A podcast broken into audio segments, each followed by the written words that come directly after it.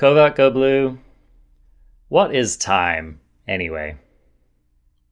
Uh, time. So time is the wibbly wobbly, tiny, whiny thing that somehow comes out of the somewhere into space that has something to do with time, and it's all controlled by a lord in a blue box. Oh, that's a good. It's a good first take, man. It's a good first take. Would you say that time is an illusion? If if time were like a token in Magic, would it be an illusion token? It would either be an illusion token or it would be a copy. A copy.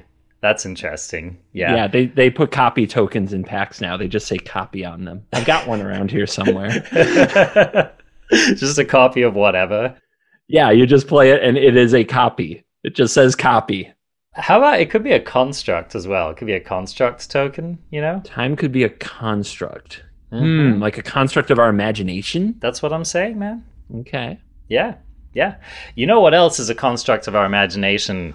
Is this game, Magic Arena, that we talk about. And this podcast is dedicated to Magic the Gathering Arena.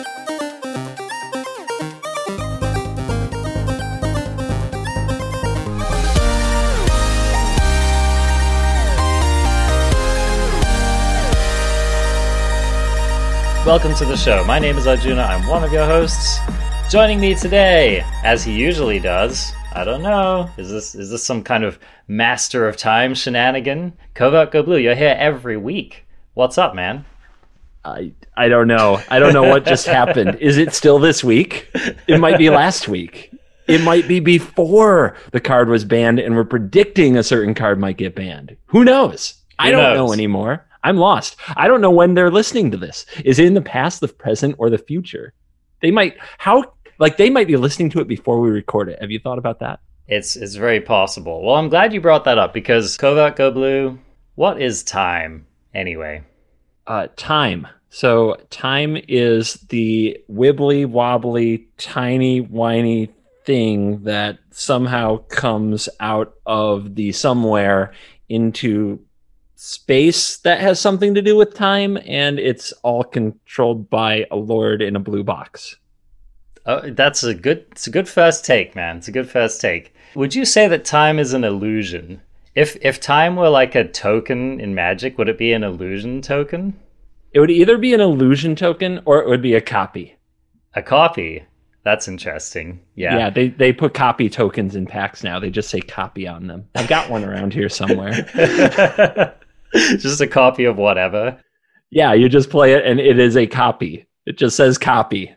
How about it could be a construct as well? It could be a construct token, you know? Time could be a construct. Mm-hmm. Hmm, like a construct of our imagination? That's what I'm saying, man. Okay. Yeah. Yeah. You know what else is a construct of our imagination? Is this game, Magic Arena, that we talk about. And this podcast is dedicated to Magic the Gathering Arena.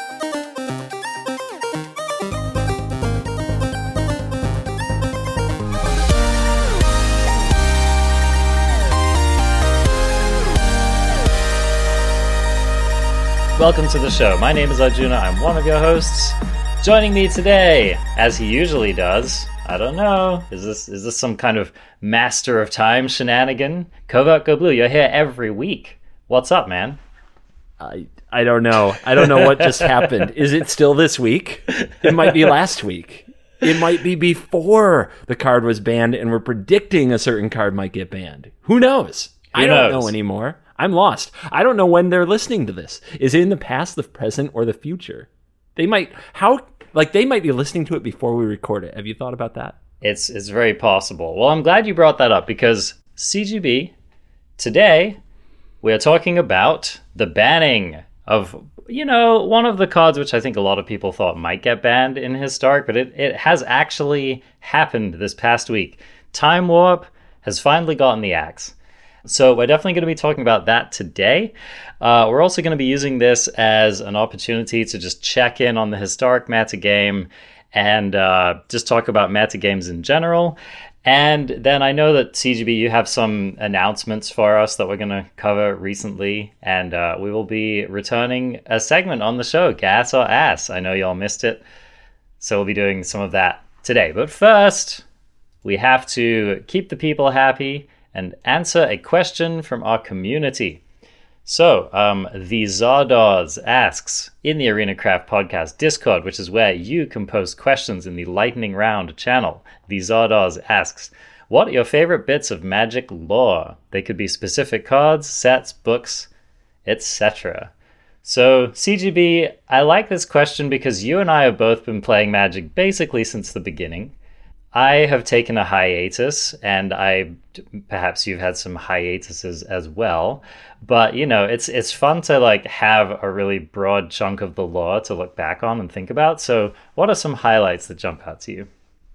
Well, uh, the first thing I want to say, thank you for the question from the lightning round section of the Discord, which the Discord link in the description on YouTube should now be working. So okay, go good, ahead and good. click that and maybe join if you have a question.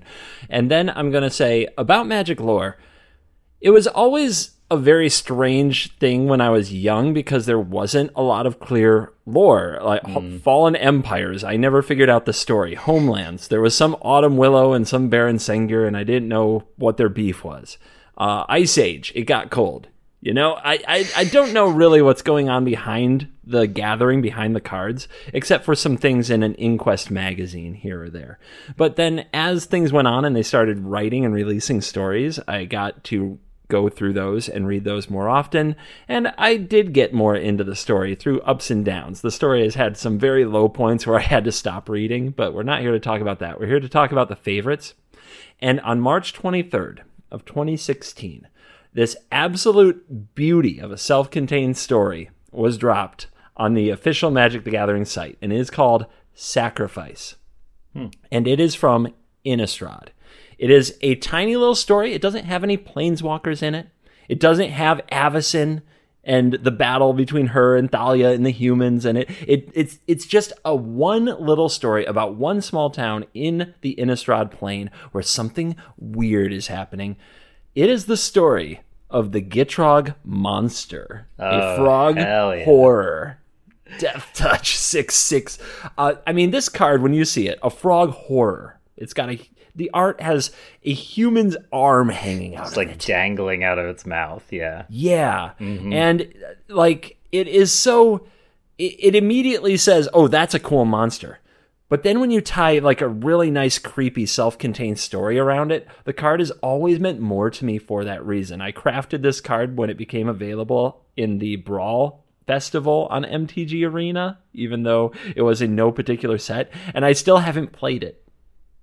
Wow. I just, I just crafted it. because it, like with and without question, like every time I see a Gitrog monster in the wild, especially if I ever see a foil one, I'm like, ah, because and and it started with this story. Uh, it really did. I played it on Magic Duels a lot, but like this is a really sweet story. So if you look up Sacrifice by Michael Yichao, or just search Sacrifice Gitrog Monster MTG Story, or just Gitrog Monster Story, it will come up in Google.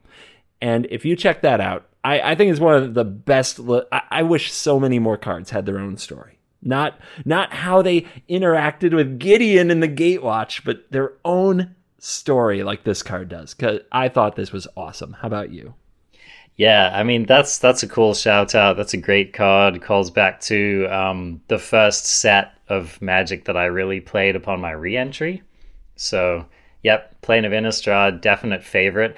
You know that. Okay, so since we're talking about that, um, I have to say that, and we we discussed this on a previous episode, but I just love the Nahiri and Sorin story arc. The feud. Yeah, man. Like the talk about Stone Cold. Talk about a cool. Sh- I love it. but talk about a ship, man. Like if if we're talking about like my my favorite fandom ship from Magic, it would probably be Nahiri and Sorin, just because. Oh my like they hate each other so much that they kind of love each other. You know what I they mean? They didn't. They didn't like each other at first. It's the plot of every romantic comedy. This one right. just has a lot more death and destruction. it's just a lot more like people getting implanted into walls while they're still alive happening. Yeah, two or three centuries from now, it'll be funny that time that you destroyed his house, his clan, and put him in a locked him into a wall. You know, they'll just laugh about that. they'll they'll chuckle about that while they're smoking in bed, you know. But Yeah, like, yeah. but there is, I mean, there is an awful lot of people getting stuck in rocks. You know, it's like he puts her in a rock, she puts him in a rock, she puts his entire family in rocks. Like, there's a lot of, you know, and then frickin', uh, you know, Emrakul gets imprisoned in the largest rock we know of, which is the moon. I mean, it's just there's a lot of stuff in rocks in that storyline, and you know, that's a way to write a good story, in my opinion. Yeah, quality. Good, good theme. Good motif. Yeah, nice to know you're a romantic at heart. I, though. I, I am, you know. I mean, let's let's face it. Like the magic timeline, the magic storyline, really is just a romance novel at heart. I actually kind of like that you highlighted the cryptic nature of the earlier magic sets because that's actually one of the one of my favorite things about old magic and when I was originally playing magic was actually not knowing right? Because, like, mm-hmm. think about how fascinating it was to read a card with a quote from Jaya Ballard on it and just be like, who the hell is Jaya Ballard? Jaya Ballard must be sick, you know? She must be like some badass freaking mage.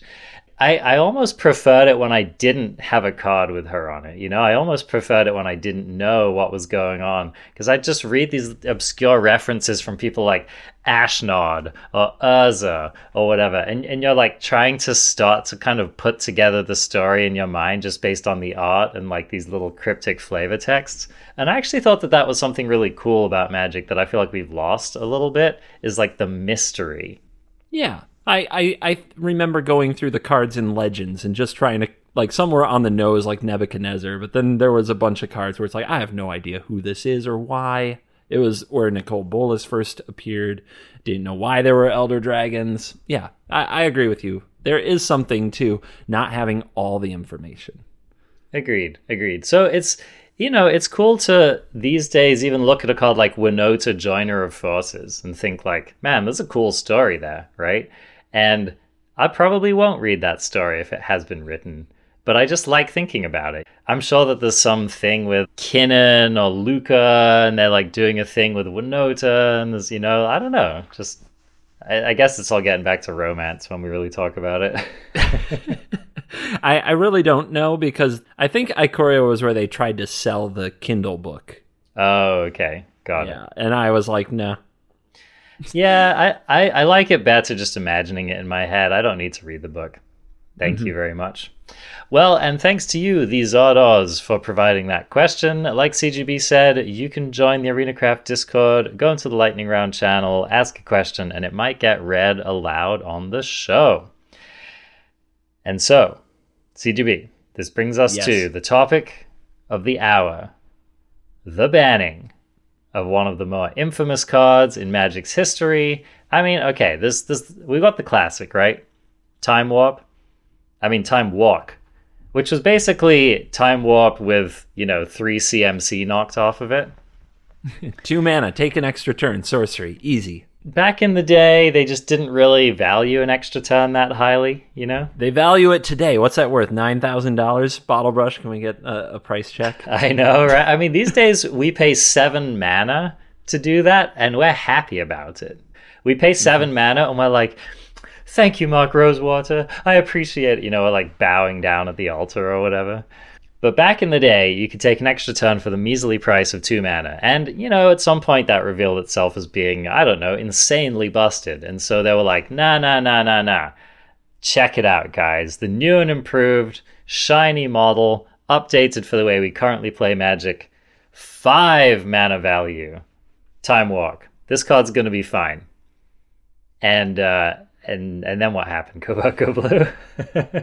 Honestly, what happened is in modern Magic, like the cards pretty much through the War of the Spark and the Eldraine cycle have become so strong that getting to untap and play more of them before your opponent gets to do something is just even more broken than it was in the past. It, probably since Urza's block. Like Urza's block, if you untapped, you drew seven cards and made a million mana and decked your opponent with uh, Stroke of Genius. It was good times, good good quality magic. But nowadays, like just another turn with anything, like anything, is busted.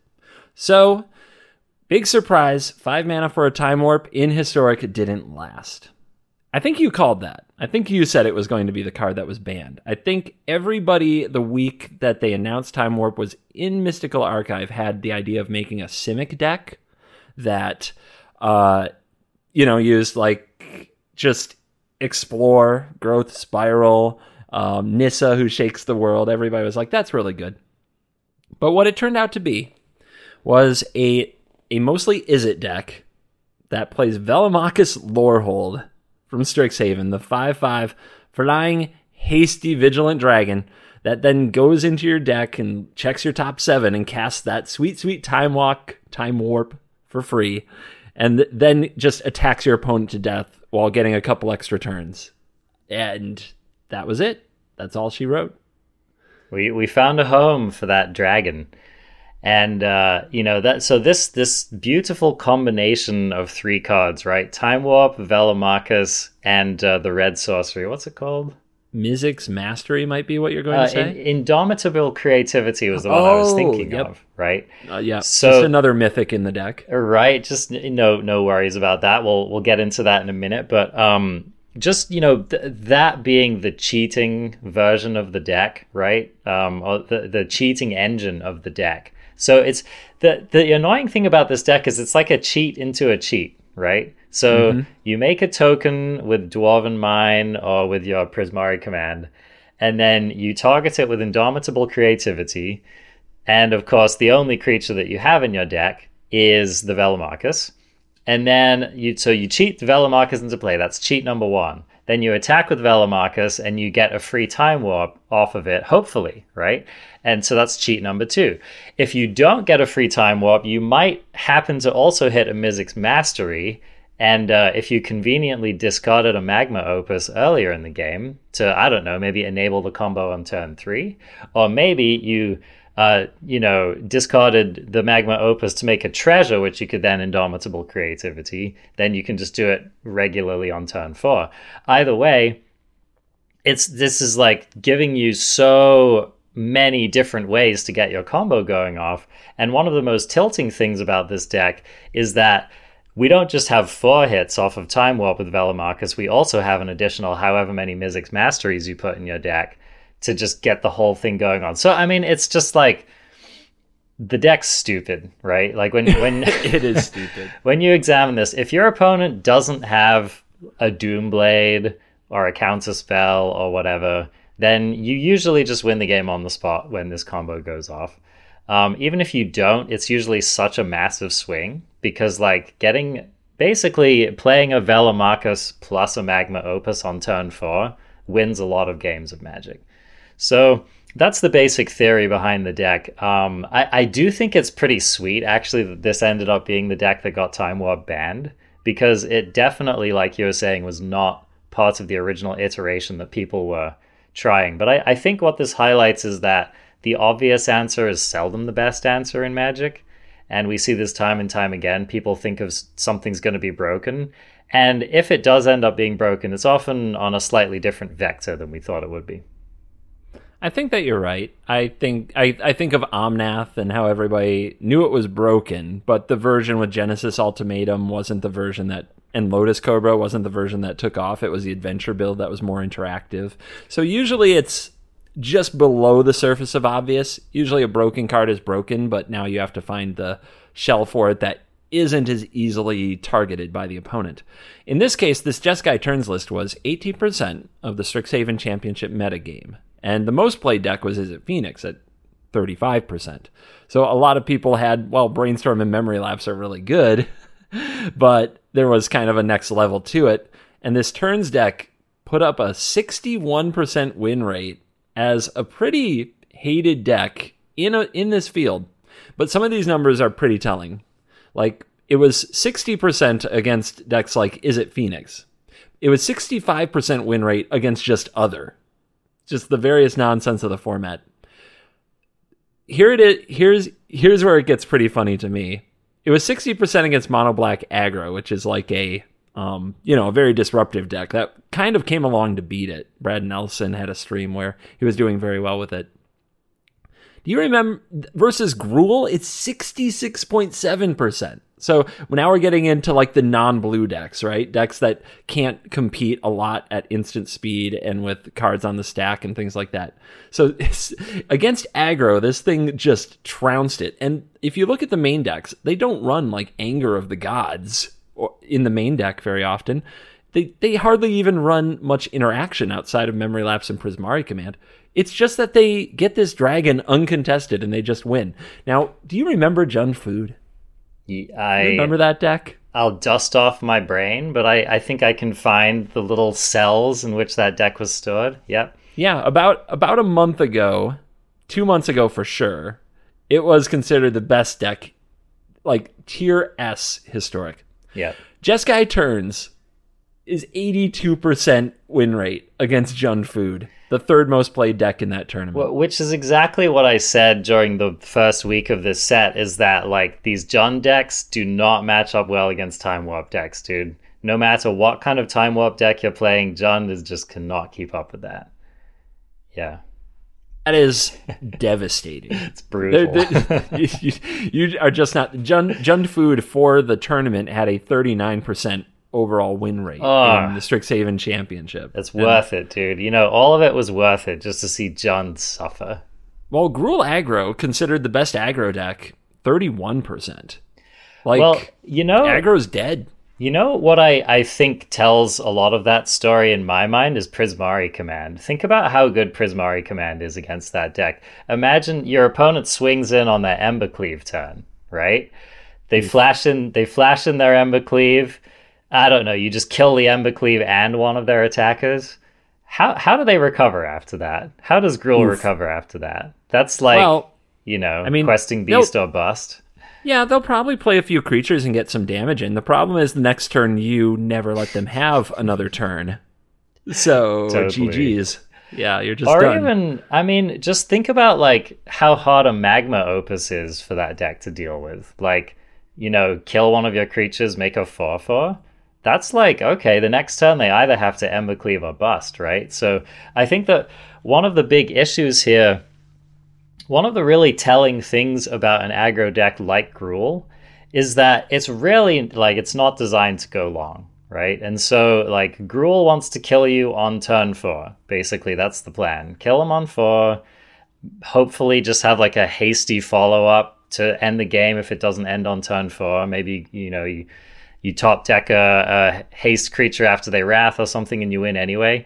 But like you know, if you can if you can just juke them or kind of hit them really hard on one key turn in the mid game, and then you have any kind of follow up, like that deck folds very quickly. So it doesn't surprise me, and I I do think that these Jeskai decks, especially with access to cards like Lightning Helix, can just shut out a deck like Gruul so hard. I think that what's interesting about the deck, the turn, the Jeskai turns Velomachus Lorehold deck, just the amount of like Strixhaven and Mystical Archive cards played in basically a two color deck. The only white card here is the Lorehold Dragon itself. You have Brainstorm, Memory Lapse, Mizzix Mastery, and Time Warp, all as four ofs for most of the versions of the deck. And then out of Strixhaven proper, you have four copies of Prismari Command, four copies of Magma Opus, and two copies of the Dragon. That's a that's a lot of fresh cards, and it's also very much like a mystical archive tribal. I mean, there's 16 rare and mythics out of the mystical archive, and it's kind of interesting because a lot of pros after the event floated the idea that the mystical archive itself was a mistake and that they should get rid of a whole bunch of these cards to bring the power level back down. And instead, they went with Time Warp. Time Warp got the boot, and it doesn't seem like they're as nearly as concerned about Magma Opus and Mizzix Mastery. They're not as concerned about Memory Lapse and Brainstorm, despite the absolute domination uh, of blue and red decks. Every single deck in the top eight was blue and red in in historic. 31 out of 32 copies of Brainstorm because Seth Manfield is a troll and only ran 3 for some reason. Did you did did you know what that reason was? I he, he probably couldn't afford it. Probably couldn't Uh, afford yeah, the yeah, yeah, broke broke Seth Manfield. Um, no, he actually posted on Twitter. He was like, "I misclicked and registered three instead of four. It was it was literally just like an error. Well, we couldn't have all perfect brainstorms. no. No. Okay. So, So th- you know, so CGB. This is obviously why Brainstorm wasn't banned. Is they were like, oh, only thirty-one copies, No. not not broken. Seth, why? This is why we can't have nice things, Seth. So yeah, but I mean, so what do you think about this? I think a lot of people were surprised that Time Warp was the ban. Do you think that it's surprising? Like, is that the first thing you would have reached for on the ban list? I'm surprised um because I don't think it's going to I- think it's just going to make the format one less combo deck, but I think a lot of the same cards will be good. Because if you cut Time Warp from this deck, you I don't know if you still want to do the Velomachus Lorehold Indomitable Creativity stuff, but you just find whatever the next big thing is and you do that thing. it becomes like a Gearhold deck, right? I mean, I think it's still pretty strong. Or do you remember what the best deck was a few weeks before this deck was really found? What everybody was worried the format was going to be? It was Jeskai Control, Yeah, it's true. which has a lot of the same cards. hmm Just instead of killing you with Time Warp and Velomachus Lorehold on turn four or five, it will kill you over 50 turns with a Teferi ultimate. Yeah, And which, I mean, does that make Historic a better place? I don't think so. I, I mean, if you'd cut the Time Warps, the Lore Holds, and the Creativities from this deck, and you add Teferi, Narset, and Counterspells, or Wrath of God, like, you have almost the same deck. Hmm. I mean, I can attest to how strong that Jeskai deck is. I have been playing a lot of Control in Historic over the last couple of weeks. I've been playing various Gear Hulk decks that admittedly weren't very good. But one of the decks that's been giving me the hardest time is surprisingly this Jeskai Control deck. And you know mm-hmm. what really puts it over the edge for me is freaking Expressive Iteration, dude. Yeah. This card, card. like in a control matchup it's a nightmare dude like because you kind of feel like you can't let it resolve because your opponent just gets so much advantage from it but then the problem is you you spend your counter spells dealing with that and then they just slip a Narset or a Teferi in past you eventually it's gonna happen it just provides i feel like the deck has a few too many spells that you can't afford to let resolve and they're gonna get one of them on you eventually and it's brutal so Oh, yeah. Endless Yeah. value. It's just endless value. They're always, if you're not pressuring them, they're just always seeing more cards. So your your threats have to be endless, which is Yeah. asking a lot against a Magma Opus and Wrath of God deck. It's also just so tilting, like like resolving your own Narset and then getting it killed by your opponent's uh, Lightning Helix is just so tilting, right? Because a lot of you know these Azorius control decks in the past have had to you know they've had to spend pretty expensive cards to get rid of your Narset, right? You know you sneak it past their counter magic and you feel all clever, and then they basically they have to cast the the cast out, right? Like a four mana card to deal with it, or they maybe have to shock it, or they maybe have to Teferi tuck it to get it off the board. But now they can just dome it. That you know, if even if they don't have their uh, access to their counter magic, they can just freaking kill it after you tick it down. So it, there's just yeah, there's a lot of things about this deck that are surprisingly tilting. Yeah, and then you don't take it down, but they have Prismari Command and Helix, and it's gone anyway, and you just spent three mana, and that's it. Uh, yeah, it, it's so I think Jeskai Control is dangerous, but in lieu of this ban, I think the most dangerous deck by far is Izzet Phoenix, Phoenix. and Yeah. yeah, there was some cool data shared online. Uh, MTG Data is a really good follow on Twitter if you haven't. And it so Phoenix posted as the biggest percent of the meta, 35%, considered a, an A tier deck going in, posted a 52% win rate. But if you look into it, it was 40% against Jeskai turns, which was the second most played deck and the highest portion of the winner's metagame. Every other matchup against a known meta deck is positive. And some are insanely positive. Jund Food, 68%. Jeskai Control, 57%. Mono Black Aggro, 56 Selesnya Company, 69% nice. Gruul Aggro, 77%. Yeah. So, and that deck lost nothing except its number one predator. I think that that matchup against Gruul should tell you everything you need to know about how dangerous this deck is. The fact that they can just consistently outrace Gruul, because, I mean, you know, they're, they're doing a little bit of controlling. They have burn spells. I don't know, they might bring in a Prismari command post board, stuff like that. But, like, I think a lot of matches, they're just killing the Gruul player quickly.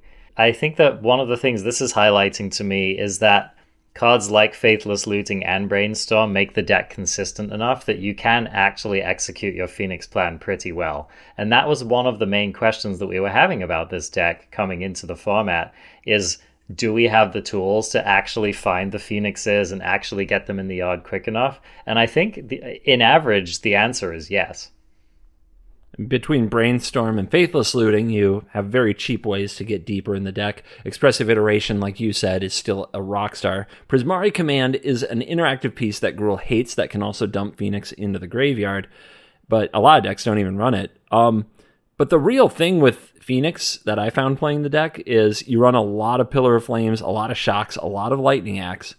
In the matchups where those have targets, where those just kill something, you're playing aggro and control at the same time. You're killing their things and you're making threats for free.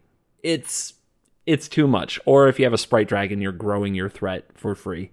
It it just absolutely dumpsters decks where their creatures die to shock type effects. And if you thought Bonecrusher Giant was like suppressive in standard, well, now you're looking at historic, where if your card dies to a shock, you're basically saying, I'm throwing away whatever mana I put into this, and my opponent's getting a 3 2.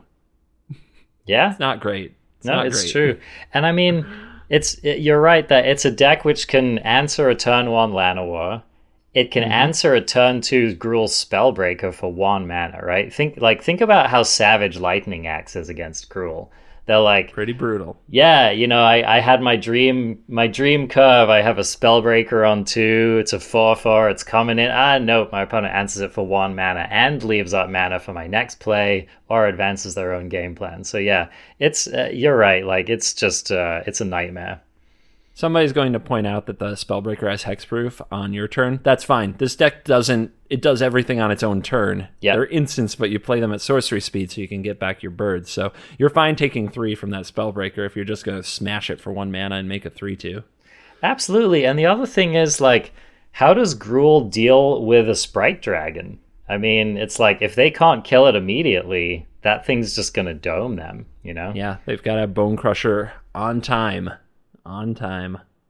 It's it's a bad matchup, and I think that the win rates shown there show that brainstorm is going to be a problem because uh, why would you play a deck without brainstorm when you can play a deck with brainstorm? Other decks have to draw their good cards in the right order. Brainstorm decks get to just sculpt their hand over one or two turns and then take over the game with whatever cards they want to. And the magma opus mastery thing is it that is also I think a part that we're not giving enough credit for just dumpstering the aggro decks. Because if turn 3 is kill 2 to 3 of your creatures, basically sweep your board and make a 4/4 and draw two cards, what what yep, are you gonna do? Sounds good you said you said maybe they'll have a questing beast. Come at me, bro. I'll take one more one for one trade with your four mana play. That's fine. Let's yeah. go. So I thought Mastery would get banned, to be honest. I thought Mastery is a bit much. I'm not sure why that card is in this format. I don't know why they thought this was the card that they had to add to the Mystical Archive. Time Warp, I kind of get it. Let's push the boundaries and do something flashy. Clearly, players enjoy this effect, or there wouldn't be Nexus trolls the way there was. But Mastery, I don't get. I don't get why we needed this. So here's what I hate about Mastery is that if you look at that card, there's there's just like five competitive-ish decks right off the dome that you can think of to build with with mastery. Yep. You know, you have this Velomachus deck, you have any Magma Opus deck, various ultimatum decks that you could try to put together. I mean, there's there's there's a lot of good ones, a lot of good ultimatums in Historic, and you can play basically any of them with Mizzix Mastery if you feel like it. There's also Dragonstorm. That's another yep. deck which actually showed up in this tournament. Didn't seem to do that well. But maybe it was just because it wasn't the best Mizzix Mastery deck in the format. So that deck, who knows? That that could still be strong. The point I'm making is when it's easy to list off a bunch of decks that seem fairly good-ish with Mizzix Mastery, this causes a problem, right? Doesn't it feel like it just has to leave the format eventually? I also just think that the amount of feels bads from people using Grafdigger's cages, Oh, things God, like that, yeah. because of the templating for the card, because it exiles the spell, then casts it. It gets around a lot of the cards that you're used to, and it's just a weird card. Also, the overloaded version of the card is such a free roll, and we saw in the top eight there was a lot of there were games that in the post board games, when people do bring in their sideboard hate and their interaction and their plan is to kill the dragon and things like that, if they don't clock the deck, the the Jeskai deck could just play this slow game, grind it out, and then win with an overloaded Mizzix Mastery that casts two or three time warps out of the graveyard. Yeah. It's such a weird card that I wish it weren't there.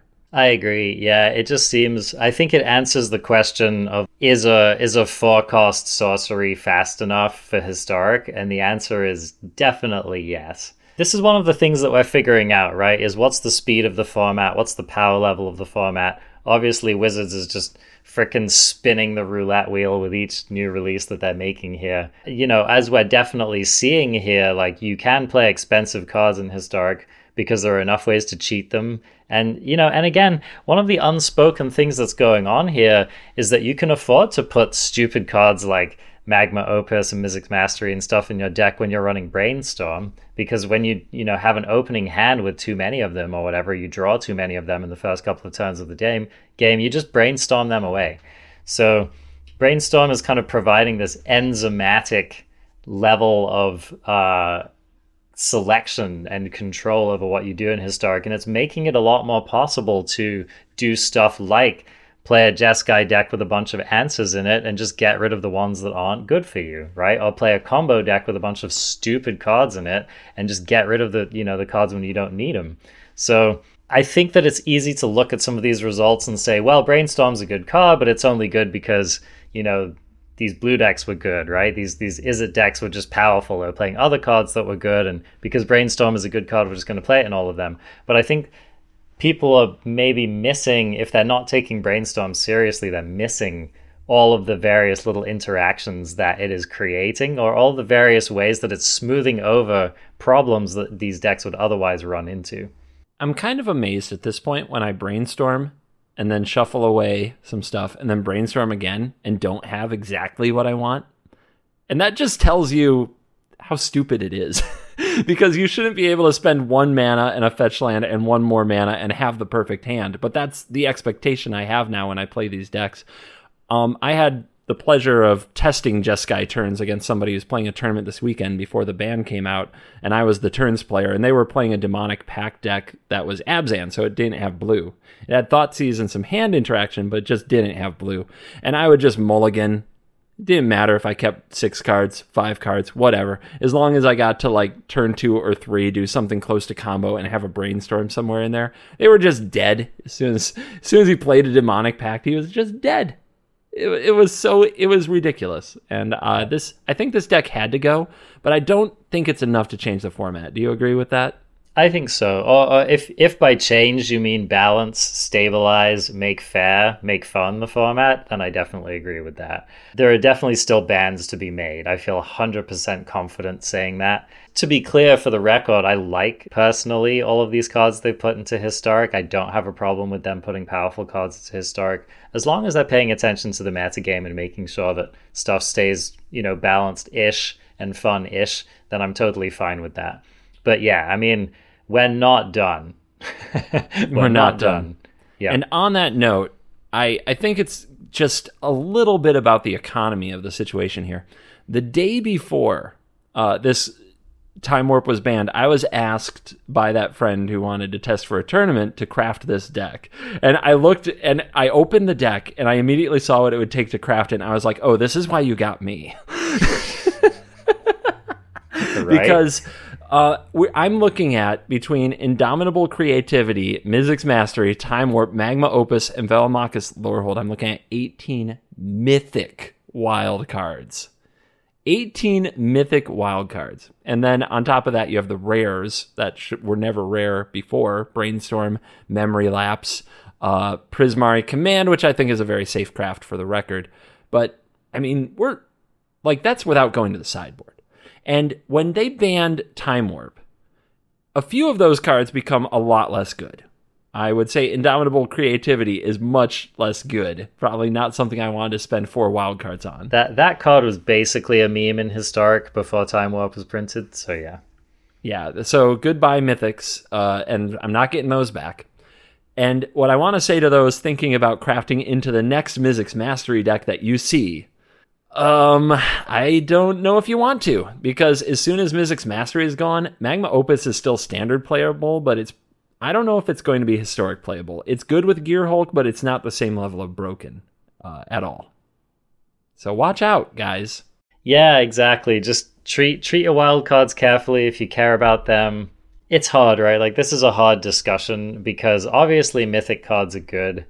I think usually in Magic decks it kind of turns out where the the combinations of cards make it so that you're not having to invest all of these heavy hitting wild cards to play a deck. But every once in a while, a deck like this does come along. And I think it's smart to just, if you're worried about the cost, be worried about it. Don't craft the deck, you know? there are yeah, other decks yeah, to play in Historic. Yeah, I think I think that that's kind of I think it's pretty safe, especially like this, right? You have so many of these, yeah, kind of memey cards or cards that don't fit as easily into other stuff. Like for example, Brainstorm or Memory Lapse. These are cards on the other end of the spectrum. Like 100% craft them. Craft them as soon as you can because either A, they're going to go into every deck and they're going to be great, or B, they're going to get banned and you'll get them back. And likely the other cards that you play with around them are still going to be good cards. So, you know, if I was if I was going to craft into a deck in historic, like Phoenix is a much better deck to craft into, right? Because like a lot of the cards in that deck are commons and uncommons. Um, the rares and mythics I mean, you know, the only mythic in that deck, right, is the Phoenix itself, I think. Then any of the rares that get banned, you know, you get your wild cards back and it's not that big of a deal. So I actually think that that if someone wants to be competitive in historic, that's a fairly cheap deck to get into right now. Yeah. Uh, and just good advice in general. If you're worried about the price and what if this gets banned, try not to do it. Try to play a different format or a different deck. It seems obvious, but I think sometimes people need a reminder like it's okay, you know? People mm-hmm. people do this in paper all the time, right? People look at a modern deck and they're like, "Do I want to drop 1 to 2k on this deck? X card might get banned." And they don't craft it, you know, or they don't buy it, right? And I think that that's like that's a very common magic question to ask yourself. So you don't have to feel like you're being a a wimp or some risk averse person just to avoid investing. All right, so that was a kind of touch on historic and the historic meta game. Still a very interesting format. I highly recommend playing it right now. It's very fun. But I wanted to, before we get into some announcements, I wanted to touch briefly on another deck which showed up big time at the Strixhaven Set Championship, and that is the Jeskai Mutate deck in Standard. So I think I, like many people, was totally blindsided by this deck. I had not heard of it before the tournament. I do, of course, remember there being previous iterations of the Jeskai Mutate deck, which were, I, I remember you actually introduced me to one of those CGB. And while that deck was fun and could have some very powerful turns, it was definitely not really a player at all in the competitive meta. So it was pretty cool to see how the introduction of a couple of cards, such as the Goldspan Dragon, which is really a centerpiece of that deck, have really put it on the map. So, CGB, why don't you explain for me and the people a little bit more about the theory behind this deck and what it's trying to do? I have an issue with something that you said. Okay. You said we're going to briefly touch on this. Okay. I don't think that's possible. okay. All right.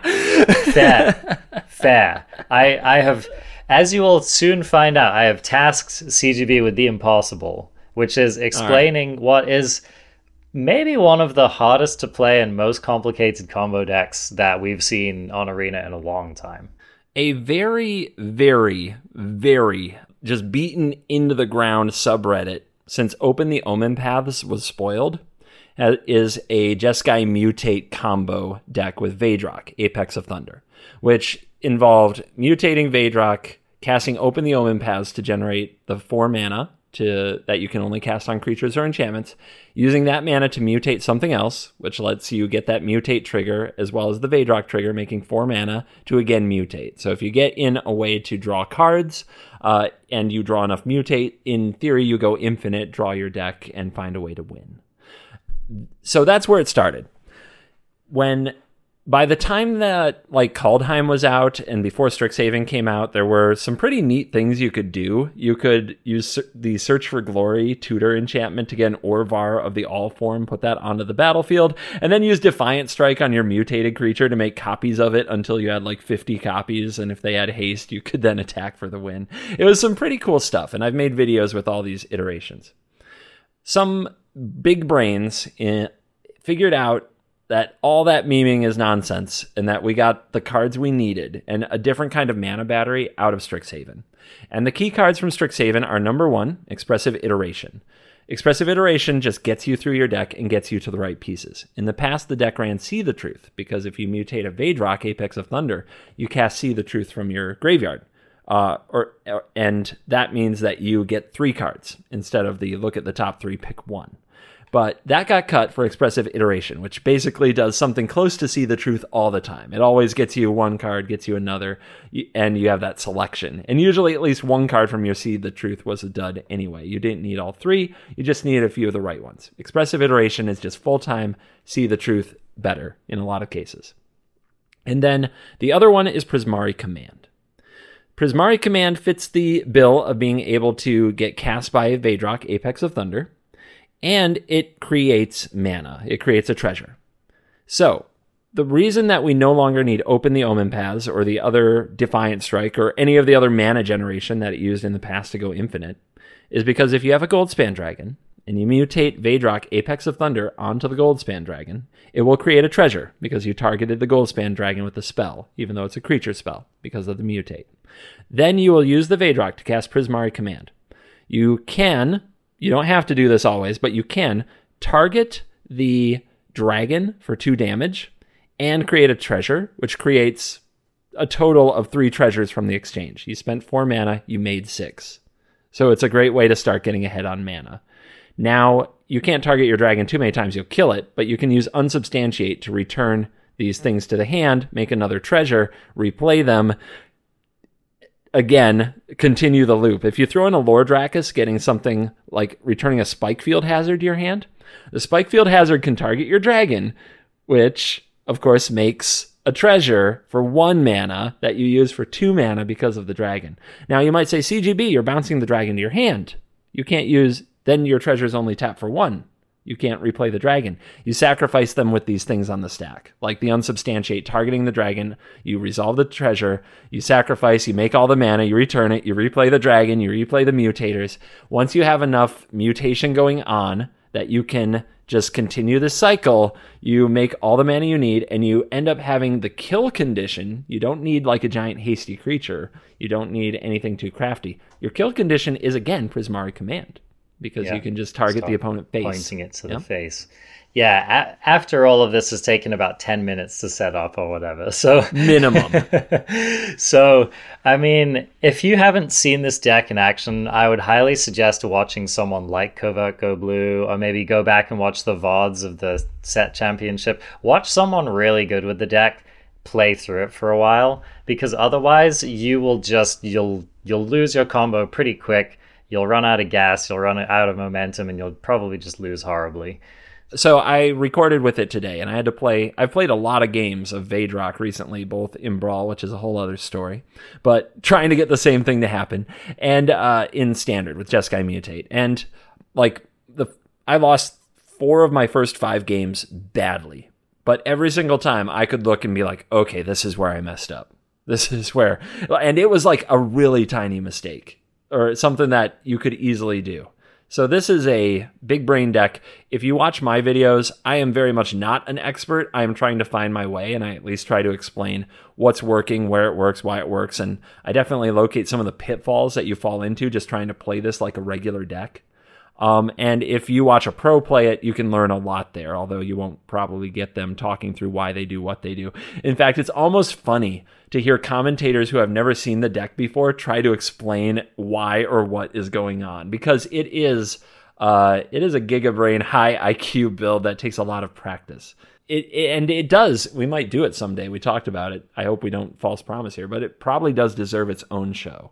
If you've ever played, for example, the um, uh, what was that Temur enchantment that draws a bunch of cards and you deck yourself and and win with uh, I, I can't remember the name of it. It's Song of Creation? Song of Creation. Oh, Yeah. that's easy mode compared to this. That, that's what I'm talking about. So if you've ever played a Song of Creation deck and you understand like the thought process that goes into a deck like that, or maybe if you've played like an Underworld Breach deck, that's another example of a deck that kind of requires a little bit of braining and planning and taking 30 actions in the same turn or whatever. So this is like those decks multiplied by a factor of, of something in difficulty. So just to give you an idea of how hard it is. the brutal part of it is not only do you have to like think through your plays, you have your other big competition is the rope because the timer will just run out on you playing this deck. So if you're taking your time setting it up and thinking about all the ways to set it up, you won't have enough rope to even complete the turn or the kill. And on top of that, I mean, I should save this for the, the episode dedicated to it, but on top of all that, even if you play fast, sometimes you can't complete the kill in the turn, and you have to know when you're on zero timeouts because if you go to your end step and the the auto like with no timeouts and the discard does it auto for you, it will just discard all the wrong cards. Whereas if you go to the end step and leave enough time to discard down to hand size and you keep all your counter spells, you're probably going to win anyway. But but if you don't leave enough time, of course the auto discarder will just dump all those, leave your lands, and then you die a horrific death. It is such a hard deck to play, and you have to know that sometimes even playing it perfectly, you won't actually complete the combo when you have it. So you have to make sure you wi- like survive the next turn with a handful of counter magic. I mean, here's another nightmare. Imagine trying to play this deck in a match against the Izzet Dragons list, which is full of its own burn and counter spells and brazen borrowers and stuff. Oh, I found that easy mode. Oh, really? Oh, this deck it looks and when you hear mutate, you think you think it folds to removal counter spells and interaction. Not really. Um, it is a really pesky deck to get around because it's not that hard to maneuver yourself into a place where you resolve a dragon, and at that point the game is kind of over. In a lot of ways, what the people who played Mutate discovered is this is a better version of the Prismari Dragons deck. Oh, interesting. Yeah. Mm-hmm. Yeah. Less I- adventure, more mutate. Who would have thought? I would have just imagined that it would be very, very hard to prioritize how to play your combo when your opponent has access to like a bone crusher that can kill your dragon in response to you dealing damage to it, or you know can kind of disrupt you at a key moment in your combo where you actually end up losing your dragon or you actually end up screwing yourself over because a large part of the deck is actually bouncing stuff back to your own hand and dealing damage to your own creatures and stuff. So did you not find that to be a problem when the opponent can kind of interact with you on the stack and kind of mess up your plans? That's the fun part, to be honest. It- I mean, every time that you get a huge stack with a bunch of targeting of your dragon, it's kind of like, okay, I'm going to have all the mana I need now. Thank you. I was going to unsubstantiate this dragon eventually anyway. And, and unsubstantiate is such a key card because you really do need it to both keep your opponent from doing the, their game plan and to keep your dragon alive. It is very much a bounce your own card card in this deck, which I think a lot of people miss. It's one of the easiest things to mess up. But yeah, the the trick is when they start targeting things, you just have unsubstantiate and you just keep piling onto the stack until the last thing is the unsubstantiate and it's like thanks for the free treasure, bro. Yeah, I guess that's true. In a way, they're helping your combo by targeting your dragon.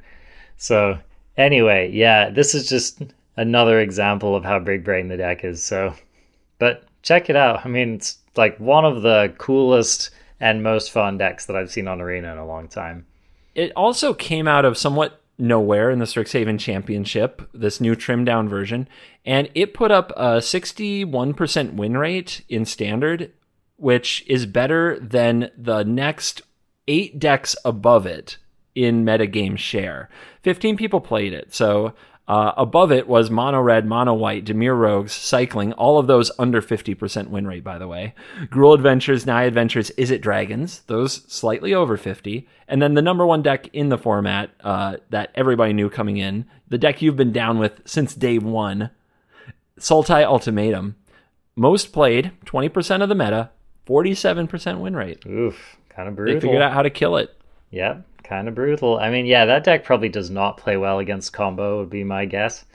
Um, so, yeah, man, I mean, it's kind of funny to think that I'm not sure how many people, if, if any, did this, but it's funny to think that two Jeskai combo decks based around Strixhaven cards were like the best decks to play at that you know that tournament which i think is a little it's fitting right? The strixhaven championship we got to actually demonstrate why some of the cards in this set are as good as design obviously thought that they were right? Because i think Yeah. when we were evaluating the set we were looking at cards like magma opus like prismari um, yeah prismari command even expressive iteration. I mean we both knew that was going to be a good card but it was hard to tell exactly how actually disgusting that card is. And um, so this i think has been definitively proved these cards are good build decks around them it's going to turn out Yeah, I think that if you had asked before the set came out, like, would Strixhaven impact standard meta, the answer would be no.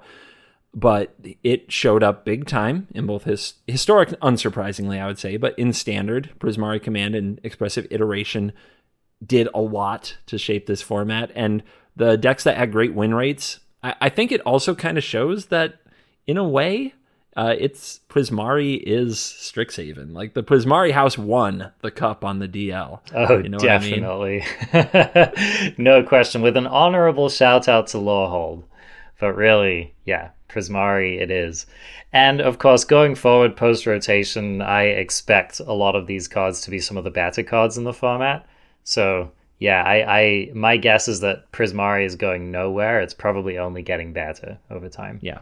Blue red is here to stay. Yep. For our final segment here, Covert Go Blue, I'm excited for you to take us through some announcements and to do a little gas or ass. So, what's going on with that? All right. Since we are the Arena Craft podcast, the podcast dedicated to things in Magic Arena, I'm going to try. Uh, let me know if you like this in the comments or in any kind of feedback like Discord.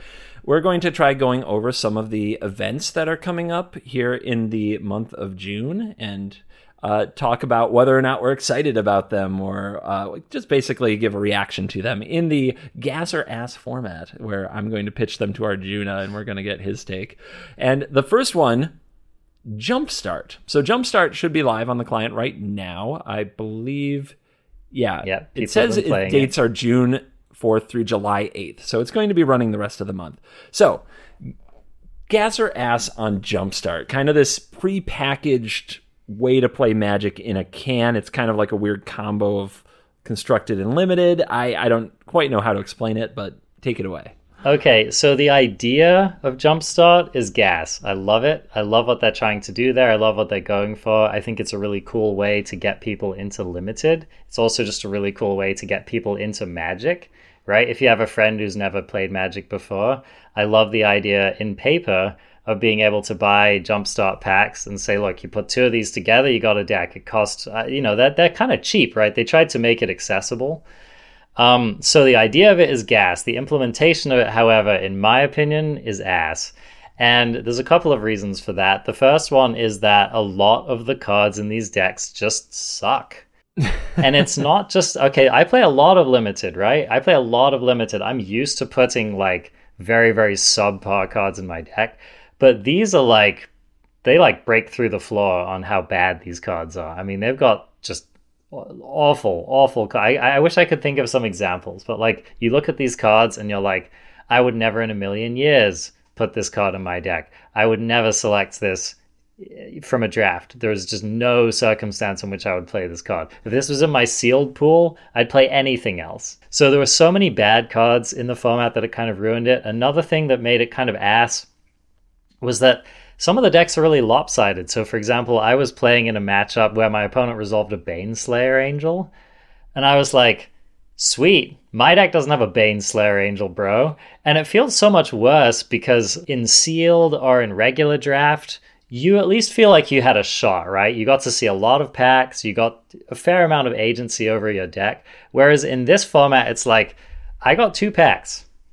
I open two packs, and whatever they were, I play them, right? And if my opponent got like the Muxus pack or, you know, the Baneslayer Angel pack, they're just so far ahead of the game. So there are a lot of feels bads like that. The final thing I'll say is that it did introduce some kind of problematic cards to the historic format like Muxus. The the whole conversation about like kind of economy. Okay, like for example, if you don't want to be just crafting all of your Muxuses and all of your Craterhoof Behemoths and all this other stuff, you can't buy your Jumpstart packs, right? You can't just save up a bunch of gold and buy a bunch of Jumpstart product. You have to actually participate in the event and play the thing, which I think was by design. They wanted people to play the set, but it just raises all kinds of issues as far as like collection management, actually acquiring the cards, etc. So from like an implementation on arena standpoint, it's just a total ass. yeah. Uh, there, we also didn't touch on the fact that the paper product has some cards that were just inexplicably left out of Arena. Oh, really? Interesting. Yeah, yeah. Like Lightning Bolt. oh, it's becoming quite a problem card on Arena, isn't it? Maybe that Baneslayer Angel wouldn't have caused you so much trouble if you just path to exiled it, but uh, they didn't. They, they cut nice. that. Would have yeah. been nice. Nice. So um, yeah, I'm also I, I, found Jumpstart to be too low powered for me, uh, and I thought that that was my bias that I don't like limited usually because of that. To hear you say that as a limited player, like ugh, I have standards. Okay, I don't just put these absolute trash cards in my deck. I'm like, okay, I get it, but uh, I think a lot of people like it. I I am kind of. It was such a sneaky way to introduce some cards to historic. The mystical archive is very on the nose, but Jumpstart was like a sneaky way to like mess up that format, in my opinion. Especially since the card pool is vast. I mean, it's I don't remember. It's like a thousand cards or eight hundred. It's a lot of cards. And yeah, my, I I tried to set review it. I quit after like an hour. and I mean, it's just one of those annoying formats where like someone mentions some random old, you know, like this isn't in the format, but they'll mention something like, uh, you know, noble hierarch or something, right? And you'll be like, oh, that's not on arena. And then someone will be like, technically it is because it's in Jumpstart. And you're just like, well, no, noble hierarch for the record is not. it's arena. It's not. It's not. But that's just an example of like there are just these rando cards that made that they yeah. kind of slipped in under the radar in Jumpstart. And so yeah, if if you're wondering whether a card is in historic, now you have to double check. Yep, people don't like that sometimes. so anyway, I'm going to move to the next one. This is, a, right. this is an interesting one. I, I swear you've talked about this on the show, but I don't remember. So, Arena Cube is live right now and will be live until June 8th. This updated cube list features cards from the Mystical Archive. So, Cube on Arena, the Arena Cube, gas or ass? Overall, I would say gas. Uh, Cube is an important part of keeping Magic fun in the long term for people. Magic Online has discovered this. I would say one of the most consistently popular formats on Magic Online is the Cube. And it's one of the things that really keeps that uh, platform going. And I think that over time on Arena, it's going to be the same way. As people play more and more of Arena and they get more and more tired of these established formats, they're going to be looking for fresh things to do. And especially for people who play limited, if you watch like Deathsie, for example, who probably plays like 50 or even 60 hours a week of limited on Arena, and you watch him like over the weeks, he like slumps lower and lower in his chair when he's like, Great, another Silverquill deck in this format. And one here's the interesting thing about limited, right? Is that you can think to yourself, limited it has more variety than constructed because every draft is different and every deck is different. And while that's true, one of the kind of under publicized shortcomings of limited is that there are a number of archetypes and they're the best archetypes and there are a number of cards that are the best cards in those decks. And over time you get forced into playing the same cards in a limited format. And it's very very uncommon. It's like one in 10 drafts or something where you get to put together some fabulous exciting new deck. But a lot of the time if you want to win at limited you just have to draft like the same whatever deck, right? The same Silverquill deck, the same Prismari deck, and they start to look really, really similar, and it gets soul crushingly boring to keep playing the same format. And in constructed, you get tired of a deck, you switch to a different deck. You get tired of that deck, you switch to a different deck. You can kind of do it on command. As soon as you feel bored, you switch it up, right? So But Cube, Sorry, okay. I I went on a rant there. I guess I'm feeling a bit ranty today. So so Cube is a godsend for people like Deathsie because it's a whole new limited format to get into. And I think that this current one is really good. There have been previous iterations of the cube that I found quite boring, but I think that this particular mix of cards, for me personally, has been very fun. Um, perhaps I'm riding on the high of like the last two cube streams I've done, uh, like me trophying with Elesh Norn Selesnya ramp decks.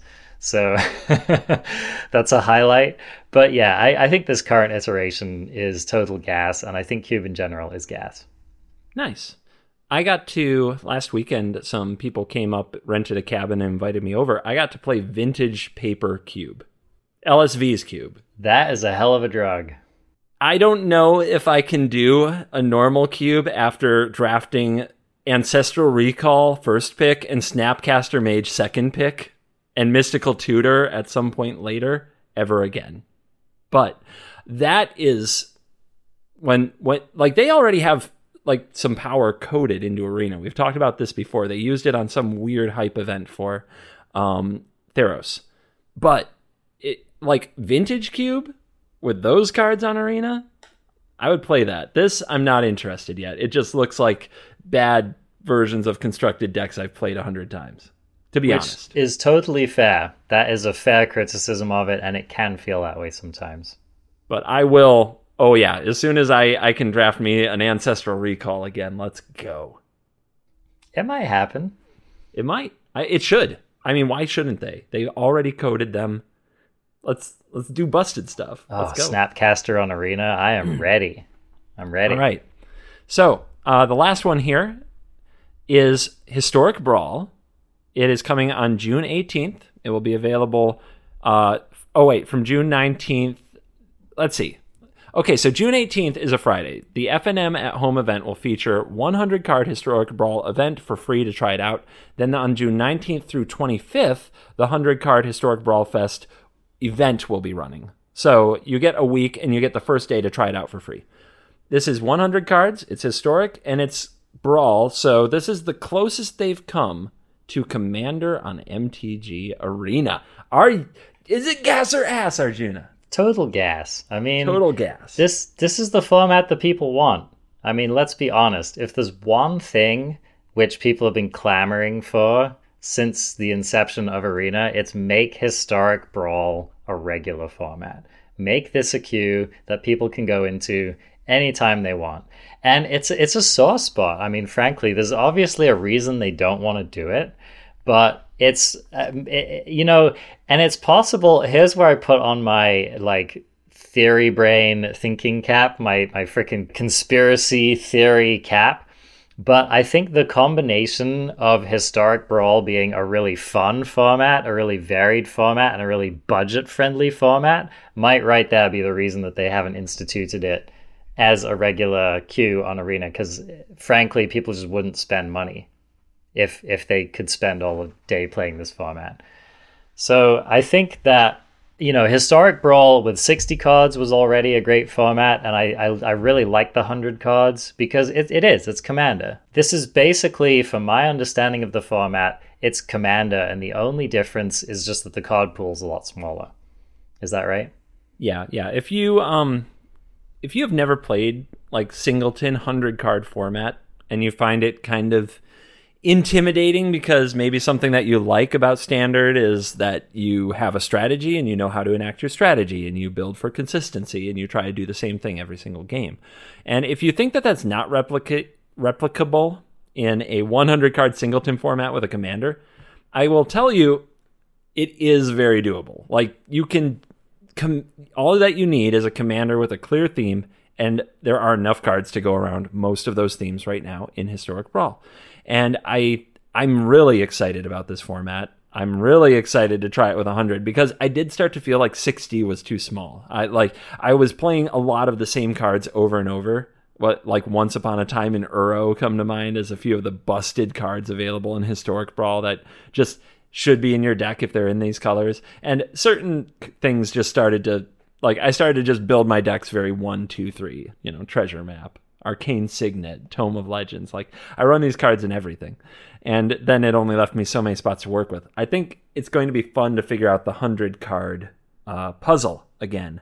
So I think this is a great time to introduce it. We've introduced so many powerful cards to Historic through the archive that they also made a lot of Historic Brawl decks seem samey because, of course, you're going to run Brainstorm, etc. Uh, but yeah, I'm. This is going to be awesome. And I'm going to try to put some decks on the channel for this because I know that from feedback I hear from players who play standard, they want to get into Brawl, but they don't like building a deck feels like too much because of all the singleton cards. It's just it, it's overwhelming. So my Brawl videos, like the downloads on the deck list, have like been really amazing, like more than some of my standard videos. So I'm to try to get some 100 card lists for Historic Brawl out there because I want people to play this. You and I have said this off. You and I have said this off uh, stream before, or I've said it to you. But I was like, I was a doubter of Commander for a long time, and then I started playing it, and then I, you know, kind of experienced it with some of these powerful cards that have been introduced in the last few years, while the standard meta and the historic meta get solved and beaten into the ground and it gets exhausting, the singleton formats like Brawl just they don't lose that shine very often. They really don't. And I I do think it is possibly I think it is the better way to play Magic. I, I think that in a modern digital sense, formats are going to get solved quickly. And if they're not going to release more sets, though they're working on that, and if they're not going to ban cards more, which they're working on that, and if they're never going to nerf cards, which they're testing that, like all these things they're trying to do to keep the format fresh, but I just don't get tired playing Commander. I don't get tired playing Brawl. Like the every game is kind of unique and different as long as one of two things don't happen. One, you draw lands. This this is a universal truth in Magic. Two, the person doesn't combo like somebody at the table doesn't combo kill you on turn 3 or whatever. If those two things don't happen, you're probably going to play a unique, interesting game of Magic. And I think that's a promise that standard and historic just can't offer for the entirety of a format. I totally agree. I mean, speaking as someone whose latest frustration on Arena is opponent playing turn one Llanowar Elf, every single game of every single match, it's like, cool, I get it. You had it that one game. But like I play best of three, and when the opponent has it every turn one of a three game match, like I want to flip the table, dude. I want to flip the table. You only get to put four of those in your deck, right? I'm pretty sure. So I, I mean, come on, man. It's not like they're mulling to five for it either. So, um, so yeah, I totally agree. And and here's the thing, man. It's like hundred cards is sixty six percent more cards than sixty cards is. So yeah, if you're tired of like your opponent lose, you know, if you're tired of losing to Ugin, for example, which is a very popular card in these singleton formats, it really just comes up a lot less in hundred card decks than it does in sixty card decks. And uh, I agree, man. It's just it's a really fun way to play Magic. I think it. One of the things I like most about singleton formats is that you have to have a plan. In in a 60 card format, you can, you know, build a deck with just a bunch of strong cards that kind of work together and you kind of get there and it's fine. But in singleton, like if your deck doesn't have a plan and if it's not synergistic with your commander, it's just going nowhere basically. So I really I feel like it reinforces a lot of the foundational core ideas of what makes people good at magic and what you have to consider when you're playing magic. And uh, I just I, I agree. It's it's a wonderful way to play. It provides a lot of longevity for the game. It makes cards that were otherwise memey or bad or ridiculous or overlooked have a moment to shine. And it also speaks to the Vorthos in us, right? And if, if y'all aren't familiar with that term, Vorthos is like the people who really enjoy the flavor of magic and they enjoy the story of magic. And it gives people who like to express themselves a chance to do that. And one of my favorite things about formats like these is obviously, you know, you can play them competitively, as I'm sure you do, CGB. You like to win. That's one thing I've ascertained about Covert Go Blue is he likes to win. But um, you know, for a lot of people such as myself who sometimes don't care that much about winning, I like I like just building awful decks and playing them, right? And uh, these commandery formats give you a chance to do that. And for some reason, it turns off the spike in me. Like I can just sleeve up some bad deck and lose most of the time, and every once in a while I win, and that's enough for me in singleton formats. So, yeah, I I think that this I don't know. I think if Arena is going to survive long term as a platform, I feel like we need to have more of this, and I would like to see it in a queue. I agree. Total gas. Total gas. Which I think, I hope, I pray, I try to make describe our podcast every week. And thank you for joining us for another week of the Arena Craft podcast. It's always a pleasure to do these for you. Thank you to all of our patrons for supporting us on Patreon. That's a great way that you can help keep, uh, keep this show going, help keep a smile on CGB's face, help both of us pay our rent. So, uh, patreon.com forward slash ArenaCraft podcast. You can find us there. You can also find us on a number of platforms. Yes, we're on Spotify. Every week, someone has trouble finding us on Spotify. We are there. You can also watch this. you can watch this on uh, Covert Go Blue's YouTube channel. If you are a listener, you can see the funny expressions he's making with his face right now. Um, if you are watching this on CGB's channel, you can also take us on the road with you on your podcast player of choice. So keep that in mind as well. You can also but is catch... it on Spotify? I can't find it on Spotify. It is. It is. It's Look again. Look again. Spotify. Scroll. keep scrolling scrolling, okay. scrolling, scrolling. Uh, you can also you can catch Covert Go Blue streaming on Twitch regularly during the week. I've been streaming a fair amount lately. Twitch.tv forward slash Arena Craft Podcast, so you can catch me doing that too. I've been cubing.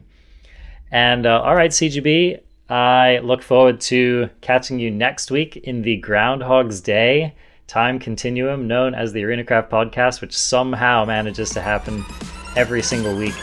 It's a miracle. I'm looking forward to seeing you next week. Later, crafties.